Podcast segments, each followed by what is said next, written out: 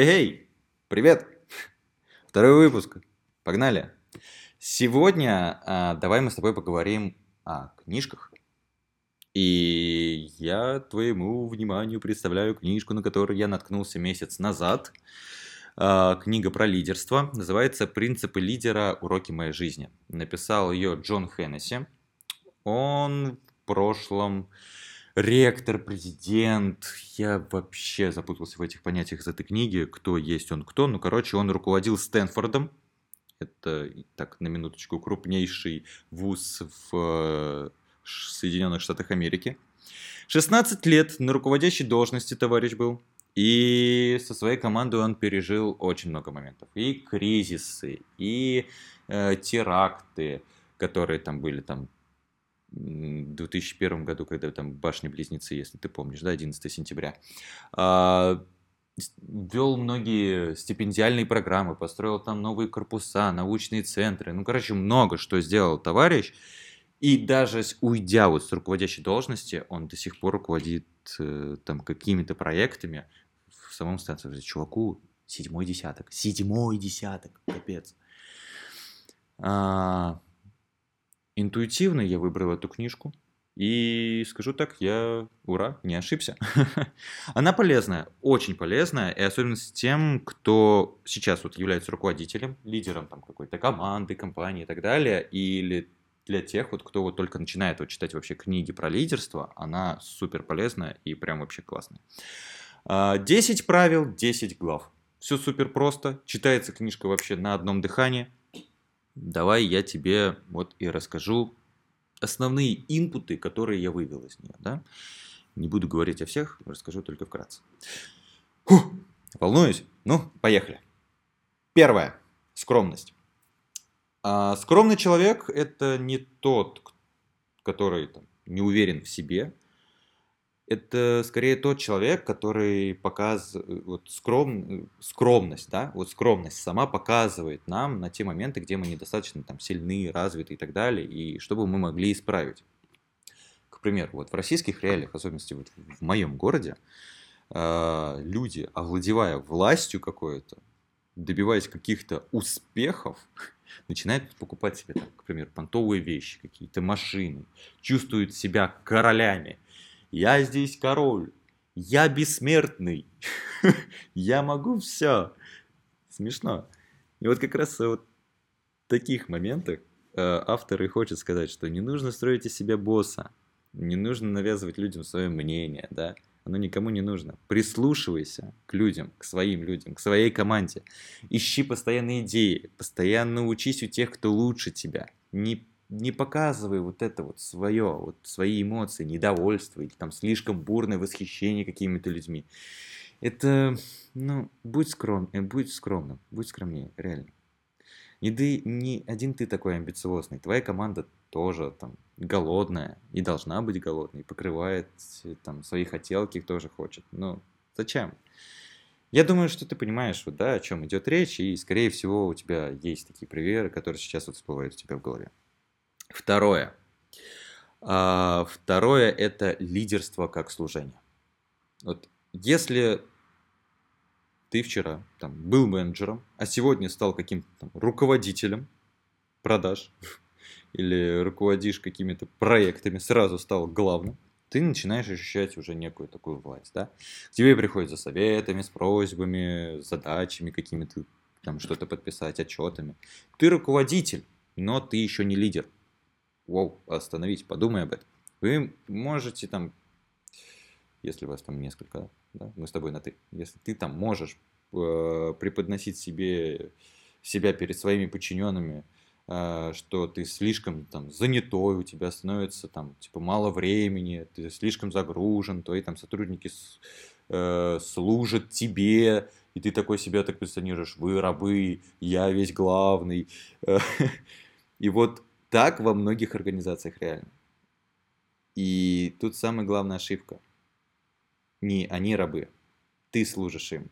Ты служишь для своих людей, для того, чтобы они были счастливыми, чтобы они приходили домой и такие, блин, я, у меня классный начальник, у меня классная работа, я хочу завтра на нее прийти. Ты служишь своим людям, ты делаешь для них холодильник, э, не пустым, да, ты должен делать их счастливыми, э, понимать, слушать их. Ты служишь им, а не они тебе. И ты работаешь вместе с ними. Они работают, помогают тебе, чтобы компания становилась лучше, а ты работаешь на них, чтобы они, соответственно, были довольными тем, что они, что они делают. Вот это самый главный посыл. Не фокусируй внимание на своих вот личных выгодах, а, потому что в долгосрочной перспективе это неминуемый провал. А, здесь и помогает скромность тебе в этом моменте. Каждый лидер служит своей группе, своей команде. Вот это самое важное. Третье. Эмпатия. М-м, расшифрую тебе эту главу на примере. К тебе приходит сотрудник с обращением. В основном, как это всегда бывает. По медицинскому или семейному вопросу. Э, ты должен понимать, что здоровье семьи важнее всего. А потом уже должна там идти работа. И сотрудник это тоже понимает. У него по-любому такие приоритеты. Он приходит к тебе с просьбой, что, пожалуйста, мне нужно там отлучиться. У меня там со здоровьем не то, что я вот, вот я поболею. Или вот там с семьей там такие-то проблемы. Ты должен понимать, окей, эмпатия, эмпатия. Если сотрудник исполнительный, качественно все делает и срок, рациональность подключай в этот момент, то временное там снижение какой-то продуктивности всей группы, да, ну, окей, можно потерпеть. Зато ты компенсируешь там выгорание конкретно вот этого сотрудника, который отпрашивается, эмоционального выгорания. И вот он сделает все свои дела, придет, и в долгосрочной перспективе он тебе принесет еще и пользу, даже больше. Но по отношению вот к товарищам, которые, а есть таких фу, уйма, которые нагло перекладывают свою работу на других, что-то не делают, не выполняют срок, отлынивают, ну, тут нужно, блин, наказывать. Прям по полной программе. Несправедливо платить тебе деньги за невыполненную работу. Правильно? Правильно. Ну, все. Вот весь вот вопрос.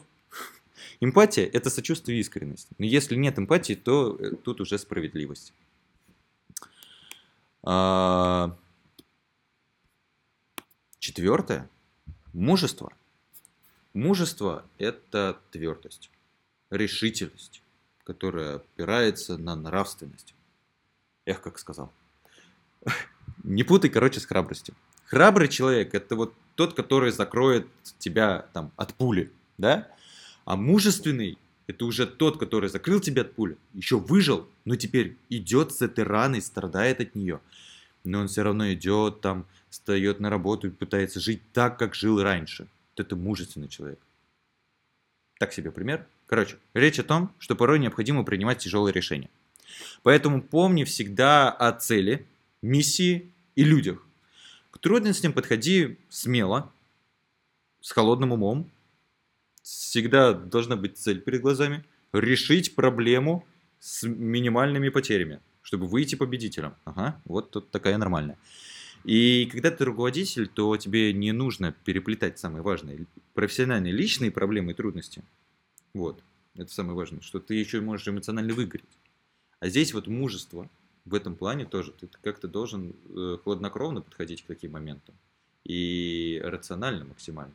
Делить это все. И пытаться отпускать вот этот весь страх, а просто брать и делать. Брать и делать, брать и делать. Вот это мужество. Ну и, наверное, предпоследнее, предпоследнее, а, сотрудничество и командная работа. Как раз большая ценность в том, чтобы создать сильнейшую команду, лучшую команду.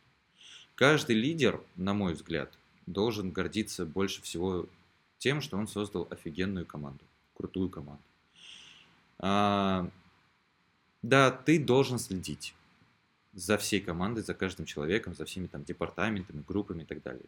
Какие-то вносить коррективы, менять тим лидов, брать на себя, ну, очень резко пытаться это делать, работу на себя, направлять там ресурсы на нужды компании и так далее. При этом, как я тебе уже говорил, не нужно забывать о сотрудничестве, да, правильной работе с теми, кто стоит там выше тебя. Не проявлять слишком много каких-то положительных эмоций, а дружить с такими вот людьми, потому что они просто могут принести тебе поддержку, рано или поздно, финансовую, эмоциональную и так далее. Вот. Ну и последнее, которое я хотел бы выделить, это любознательность. Лидер должен постоянно учиться. Учиться, учиться, постоянно учиться. А, не стоять на месте.